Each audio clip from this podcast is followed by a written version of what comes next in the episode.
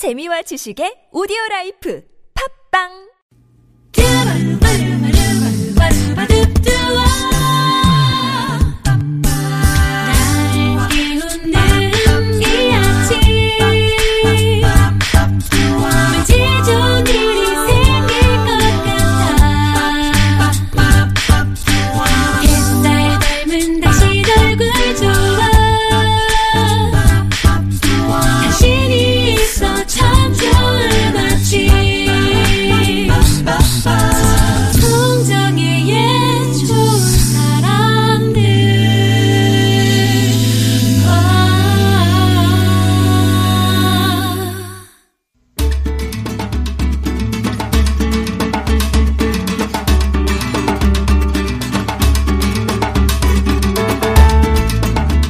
독서는 남자의 한쪽을 완성한다는 헤드라인을 걸고 작성된 기사를 보니까 책이 어느새 패션의 일부가 됐다는 그런 얘기였습니다.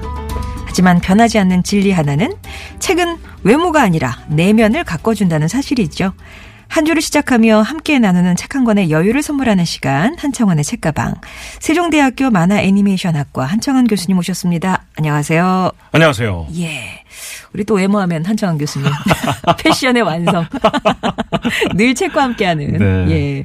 사실 네. 오늘 첫 마디가 독서는 남자의 한쪽을 완성한다 말씀, 하- 말씀하셨는데 네. 책은 여자의 한쪽도 완성합니다. 아. 그렇죠. 그리고 또 어떤 기업에서는 이 남과 여의 성적인 구별 자체가 그 성에 포함되지 않는 새로운 소수자의 성에 대해서는 어떻게 할 것이냐. 음. 그래서 이 우리가 정의하지 못한 성에 대한 어, 또 다른 공간도 중요하다. 화장실 배치도 남녀만 해서는 안 된다. 아. 뭐 이렇게 연구하고 있는 네네. 음. 하나의 기업도 있다는 얘기를 들었고요. 또 태국 같은 경우는 젠더가 20개가 넘는답니다. 한 국가에서. 음. 그러니까 이게 규정하는 것 자체 성 정체성도 많은데 우리나라 사회를 볼 때 벌써 이제 1월이 한 달이 다 가고 있는데요. 여전히 여전한 것은 편가르기 문화가 아직도 너무 많은 게 아닌가. 음. 평창 올림픽도 이제 며칠 남지 않았는데 남북 단일팀 이야기만 가지고도 참 여러 가지 시각들이 많은 것 같고 음. 예. 또 저희가 10대, 20대 때와 다른 지금 20, 30대 시각도 있는 것 같고요. 근데 그게 어떻게 보면 우리가 그 남북 분단 이후에 가지고 있었던 이데올로기의 한계 또 학생 시절부터 배웠던 것에 대한 그 학급 문화는 학생 문화에 가지고 있었던 편가르기나 왕따 문화 마치 어느 한편에 서지 않으면 나는 항상 당할 수 있다는 공포. 제가 늘 드린 말씀이죠. 공포를 이기는 방법은 내가 공포를 만들면 된다. 어. 바로 이게 원칙이 이, 이런 행동주의적인 원칙이 사람들로 하여금 어 분위기가 좀 이상하다 싶으면 얼른 한쪽 깃발을 내가 들어야 나는 당하지 않겠다. 마치 개그 프로에 나오는 말처럼 나만 아니면 돼. 뭐 이런 문화가 되다 보니까 사회적으로 너무 편가르기가 많지 않나. 그래서 이제 1월 벌써 한 달을 보내면서 우리 스스로가 하나씩 사회에 대한 숙제를 좀 해결해야 될 문제가 되지 않나 싶어서 예. 오늘 책을 소개해 드릴까 합니다. 네. 어, 법과 인권, 표현의 자유에 관한 쟁점들을 연구하고 한국 사회의 첨예한 이슈들에 대해서 적극적으로 발언하고 행동해온 법학자시죠. 숙명여대 홍성수 교수님께서 쓰신 책입니다. 음. 말이 칼이 될 때. 말이 칼이 들, 자주 칼이 되죠. 아우, 칼이죠, 그냥 뭐. 예리하죠, 예리하죠. 예, 그래서 한 여러 연예인들이 결국은 댓글에 못 견뎌서 자기 스스로 목숨을 끊는 경우도 생기고요. 많은 사람들이 세상이 나를 왜 이렇게 미워할까? 라는 생각 속에서 우울증에 빠지기도 하고 그렇습니다. 근데 그게 사실 댓글 문화 때문에 또 악플러들 때문에 그렇게 되는데요. 저는 개인적으로 새로운 슈퍼 히어로가 나온다면 악플러들만 잡는 히어로가 있으면 좋지 않겠나라는 생각을 혼자 한 적이 있는데 바로 이 홍성수 교수의 책 말이 칼이 될 때라는 책 부제가 이렇습니다. 혐오 표현은 무엇이고 왜 문제인가? 혐오라는 겁니다. 바로 이 책에서는요, 어, 혐오 표현의 A부터 Z까지 또 혐오 표현의 의미, 개념부터 해결 방안까지 총 망라되어 있는 책입니다. 예. 우리 우리 스스로가 잘 느끼고 있지 못하겠지만 요즘 요 많은 단어들이 나오고 있죠. 맘충, No Kids Zone, 또 중국 동포나 조선 족을 다룬 한국 영화가 왜 꾸준히 혐오 논란 속에 빠져 있는지, 또 혐오에 맞선 혐오라고 그동안 읽혔던 메갈리아의 활동 여러 가지의 의미가 아, 오늘 한번 이 책에서는 아주 광범위하게 논의되고 있어서 꼭 한번 찾아보시고 읽어보셔야지 그냥 우리가 잘 모르고요. 예. 남들이 얘기하는 것만 들으면 야 이거 너무 이상한 거 아니야? 하다보면 자기도 본인도 자기도 모를 사이에 한쪽 편향된 글을 쓸 수밖에 없게 되기 때문에 어. 과연 어떤 문제가 우리 지금 사회에서 직시돼야 되는가 예. 이런 현상들을 잘 정리한 책이어서 오늘 소개해드릴까 합니다. 아, 그러면 뭐 여기 뭐 최근에 눈여겨봐야 될 단어들도 많이 나오겠네요. 많이 나옵니다. 예. 그리고 저 또한도 아 의식 없이 별로 그냥 관심 없이 뭐 그럴 수 있겠구나 그게 문제였겠구나라고 바라봤던 현상들이 음. 실은 저도 편향된 의견 속만 의견만 바라보다 보니까 그런 의견을 그냥 따라갔던 게 아닌가라는 반성도 많이 있던 책이었고요. 또 하나 최근에 이 정치 구도와 정치 구도가 열강 국가들이 가지고 있는 우익 정치인들의 막말 뭐 이런 것들이 나오게 되면서 그 막말에 대한 또 반대 막말 음. 이게 뭐냐면 중간이 없는 거예요. 중간이 없습니다. 아. 그러니까 제가 늘 말씀드리지만 아, 전선이 형성되면 그 다음부터는 피아가 구별됩니다. 그러니까 사람들은요 어렸을 때부터 저도 동화책이나 뭐 디즈니 애니메이션 보면서 우리가 참 그렇게 하면 안 되는데 가장 편하게 어떤 영상을 보거나 이야기를 이해할 때 선악을 먼저 구별합니다. 네. 그러니까 주인공 중에 쟤는 나쁜 애, 쟤는 좋은 애. 음. 그걸 구별해야 마음이 편해. 음. 왜냐하면 선한 쪽이 내 편이니까. 네. 근데 그런 구도 속에 어린 시절을 보내고 나면 모든 사랑을 판단할 때 선과 악으로 판단하는데 문제는 선과 악을 판단하는 기준은 누가 주냐는 거죠. 그 기준은 아무도 주지 않습니다. 본인이 만드는 거고 그 본인에게 줬던 많은 선악의 기준은 어떻게 보면 이 도미넌트 이데올로기, 지배 이데올로기, 세상이 바라보고 있는 기득권층의 큰 목소리, 또 방송에서 이야기하는 큰 목소리가 자신도 모르게 선악의 기준이 돼버리고 있다는 것이죠. 근데 가장 문제는 사회의 소수자가 겪는 황당함입니다. 예. 소수자들이 갖고 있는 황당함을 어떻게 할 것이냐. 최근에 미국의 한 커피 전문점에서 한국 2세, 3세들이 어, 커피 마시면 대화를 하다가 한국말로 대화를 했다는 거 아니에요? 그러니까 한 미국인 아주머니께서 영어로 여긴 미국이니까 영어를 써라. 영어를 안 쓰려면 나가라. 어, 계속 떠드는 거예요. 그러니까 이제 이 한국인들이 그, 스- 그 커피숍 매니저한테 항의를 했죠. 예. 저분 말도 안 된다. 매너가 아니다. 그래서 이제 그 매니저가 와서 그 여성분에게 경고를 했어요. 여기는 미국이고 모두가 다 전 세계 말을 쓸 수 있는 국가다. 당신이 혼자 그게 기분 나쁘다 하면 당신이 나가면 됐지. 그걸 얘기할 필요 없다. 그랬더니 계속 그 여성분이 오바마 대통령도 그랬다. 미국에서는 영어를 쓰라고 그랬다. 왜 그러냐? 경, 경찰을 불러서 경찰이 경고를 했는데도 무시하고 계속 그러니까 경찰이 그 여성분을 내보냈습니다. 근데 사실 저는 그거 보면서 야 정말 미국도 문제가 많구나 그랬는데 우리도 예. 우리나라도 이미 그런 경우가 너무너무 흔합니다. 목욕탕에 흑인이 목욕탕 뭐 들어오니까 나가라고 그러고 아이고. 그다음에 어떤 음식점에서 동남아인들이 모여 식사하고 있으니까 시끄럽다고 너희 나라 말 쓰지 말라고 그러고 이게 비리비자입니다 우리나라에서도 바로 이런 것들이 혐오의 시작이라는 것이죠.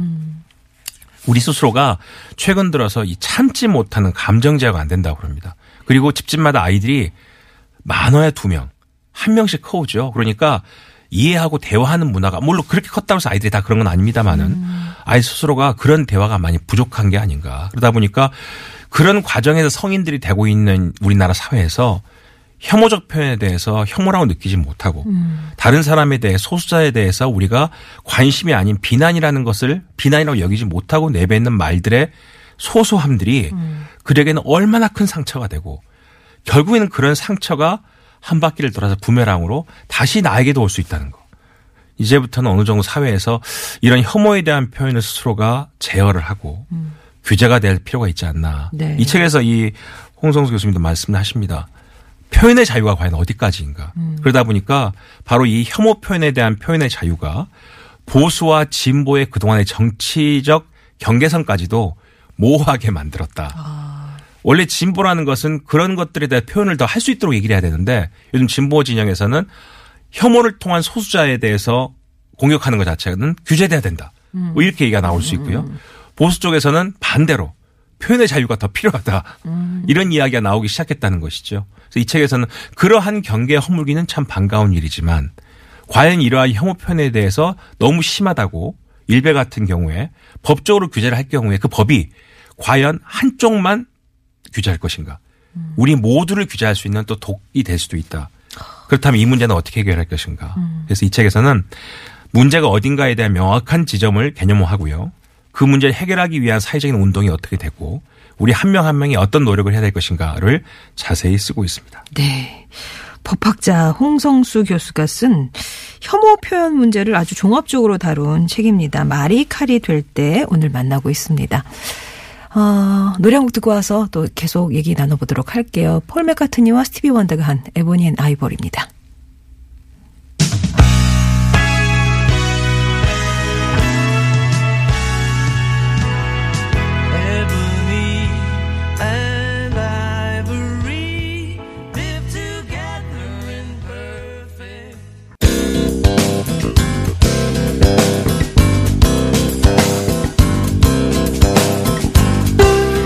월요일에 만나는 좋은 사람들 한창원의 책가방으로 함께하고 있습니다. 오늘 만나고 있는 책은 혐오 표현 문제를 종합적으로 다룬 음, 국내 최초의 단행본입니다. 홍성수 교수의 말이 칼이 될 때인데요. 어떤 말에 그러니까 우리가 제일 약하세요, 그- 교수님은? 아 저요? 네. 목이 짧다. 아, 그러니까 외모비야. 그렇죠. 목이 어, 목이 짧다. 그렇게 빨리 나올 줄뭐 몰랐습니다. 예. 얼굴이 크다. 저 선후배들이 동기들은 얼굴 짧, 목이 짧다라는 얘기 할 때는 제가 벌금 내고 하라고 그럽니다. 아무리 그게 느끼더라도 쉽게 그렇게 얘기하면 안 된다. 그렇게 얘기하는데 참 웃자고 얘기하지만 어, 사람들마다 정말 듣기 싫은 표현이 하나씩 있어요. 근데 그거 일종의 그게 반복하면 다 혐오입니다. 네. 여기 책에서도 참 그런 얘기를 했는데 아 일본 가보면 일본의 극우 운동 세력들이 조센징 조센징 한국 사람이랑 조선인이라고 얘기하면서 일본에서 나가라 바퀴벌레 같은 더러운 조센징 뭐 이런 얘기를 합니다. 예. 그런데 이 책에 그런 얘기를 해요. 만약에 일본 사람들의 일본의 보수 우익들이 조선인들에 대해서 혐오하는 표현을 썼을 때그 표현을 어떤 어 익명의 에, 글 쓰는 사람이 대잡으로 써가지고 한국 대학의 교정에다 써붙였을 때는 그거는 어 해프닝이 될 수 있대요. 아, 뭐 저런 이상한 사람들도 있나 보다. 이상한 사람이야. 아, 한국 사회는 참 이상한 사람들, 한국 사회 저런 거 써붙이나. 그런데 일본 대학 교정에 그 내용이 대잡으로 붙여진 순간은 그건 폭력이 된다는 거죠. 아. 그러면 그 순간에 그 대학에 유학 온 한국 학생들은 공포에 빠지게 된다는 겁니다. 아. 내가 테러를 당하지 않을까? 학교를 그만 다녀야 되지 않을까? 음. 바로 이게 뭐냐면 같은 언어도 어느 공간에 있으면 분명히 폭력적 혐오가 될 수 있다는 겁니다. 맘충이라는 용어가 있어요. 맘충. 네. 뭐냐면 이제 자기 애만 신경 쓴 엄마를 맘충이라고 그러죠. No Kids는 하도 애들이 버젓이 뛰어다니니까 제발 식당에서 아이들 못 들어오는 공간이 있으면 좋겠다. No Kids Zone. 여혐, 여성 혐오, 혐오. 예. 남혐, 남성 혐오, 김치녀, 된장녀 뭐 이런 식으로 여성을 비하하는 표현들도 있습니다. 그러다 보니까 한번 이 저자가 국가인권위원회 통계를 본 적이 있는데요.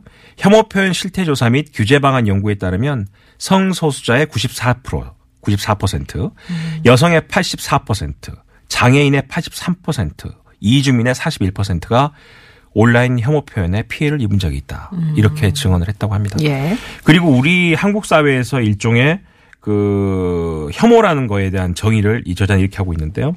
소수자 집단에 대한 혐오의 근거에서 소수자와 일반 청중을 대상으로 소수자에 대한 차별을 공공, 공공연하게 드러내는 것이 바로 혐오다. 여기서 사회적 소수자라는 집단은 성별로는 여성이 될 것이고요. 인종으로는 흑인이나 동남아시아인, 성적 지향으로는 성소수자, 지역 출신으로는 전라도, 종교는 무슬림, 그다음에 장애인 이렇게 이제 규정할 수 있다 이 책에서 이야기하고 있습니다.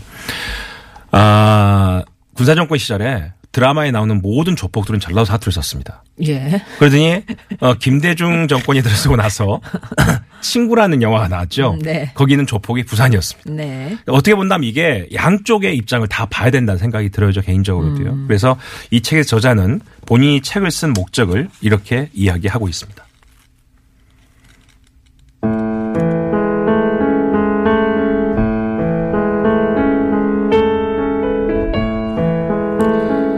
규제해야 할 나쁜 표현이 있다고 해서 망치를 들고 휘두르려고 들면 안 된다. 일배를 잡겠다고 국가에게 망치를 쥐어주면 국가는 그 망치를 일배에게만 휘두르지는 않을 것이다. 일배에게 휘두르다가 엉뚱하게 다른 표현물이 얻어 맞을 수도 있다.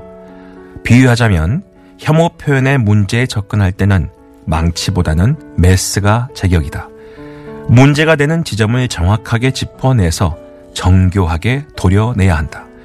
그래야 표현의 자유와 충돌하지 않으면서 문제를 제거할 수 있고 부작용도 줄일 수 있으며 사회적 합의를 도출하기에도 유리하다.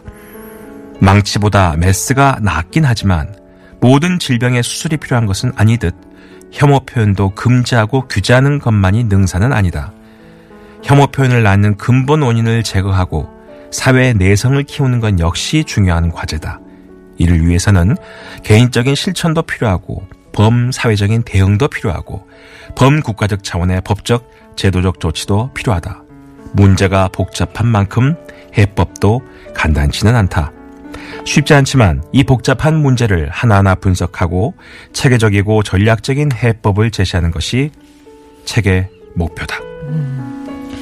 그러니까 이렇게 혐오 표현의 문제에 접근할 때는 가- 다 같이 때리는 망치보다는 그렇죠. 딱 집어서 정교하게 도려낼 수 있는 메스가 나은데 네. 그것도 늘 뭐 금지하거나 규제하는 것만은 능사가 아니다. 네.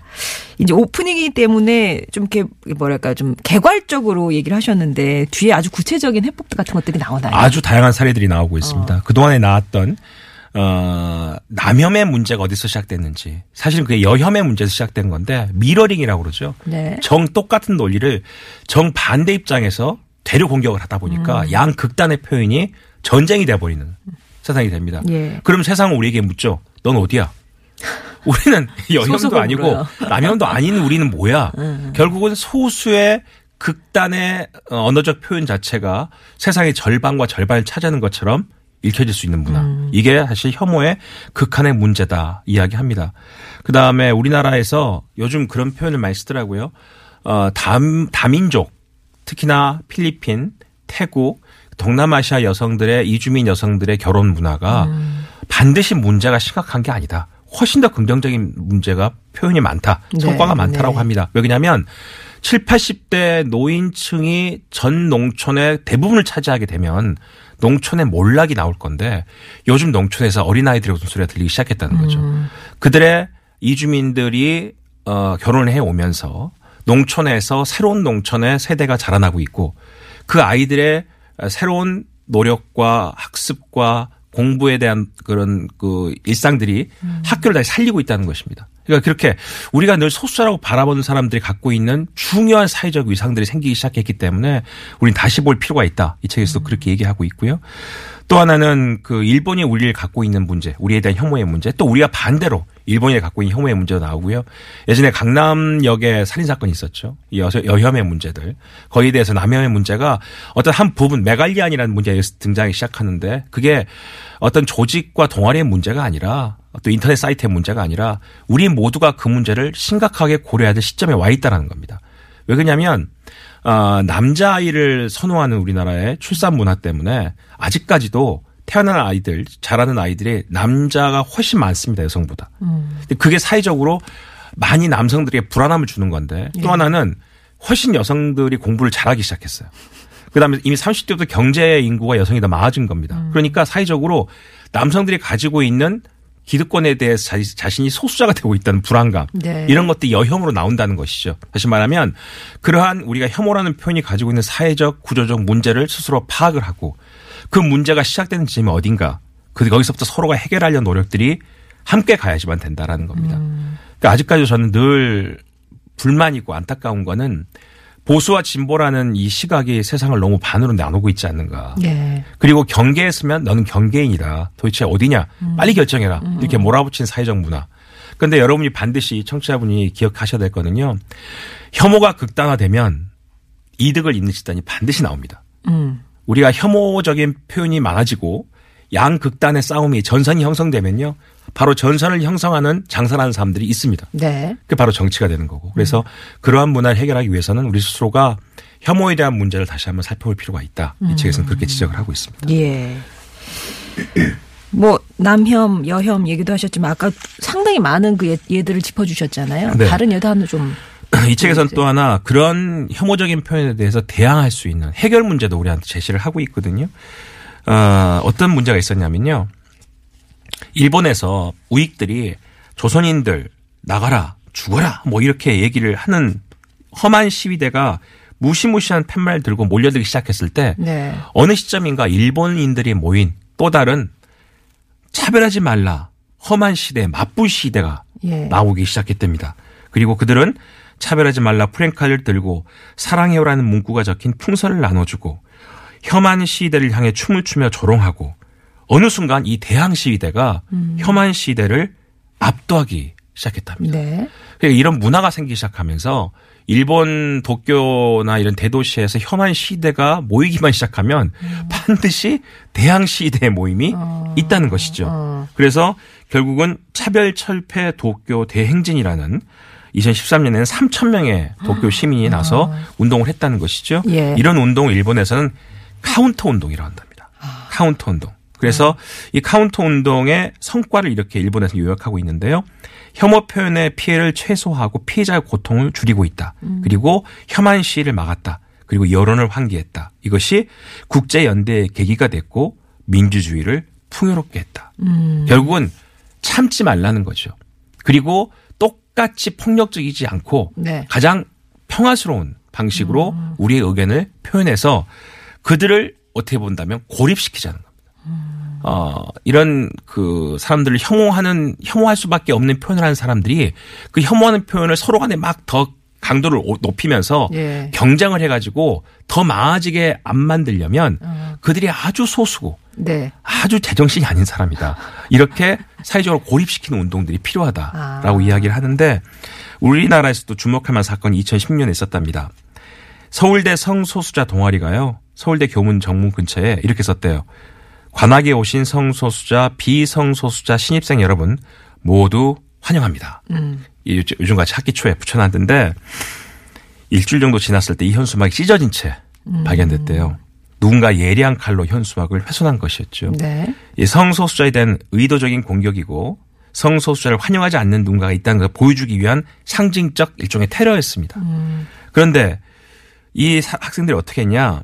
다시 현수막을 제작하는 대신에 학생들에게 연대를 호소했답니다. 어떻게 했냐. 중앙도서관 앞에 찢어진 현수막을 걸어놓고 반창고로 현수막을 붙여달라고 했대요. 성소수자의 존재에 대한 공격으로 훼손된 현수막을 여러분이 회복시켜 주십시오. 서울대학교 구성원들은 타인의 존재에 대한 혐오와 증오 범죄를 용납하지 않는다는 사실을 확인해 주십시오. 이랬더니 그랬더니 하루하루 지나면서 현수막이 복원되기 시작했다고 합니다. 예. 반창고로. 오. 찢어진 현수막이 반창고로 다시 원래의 모습을 찾기 시작했다.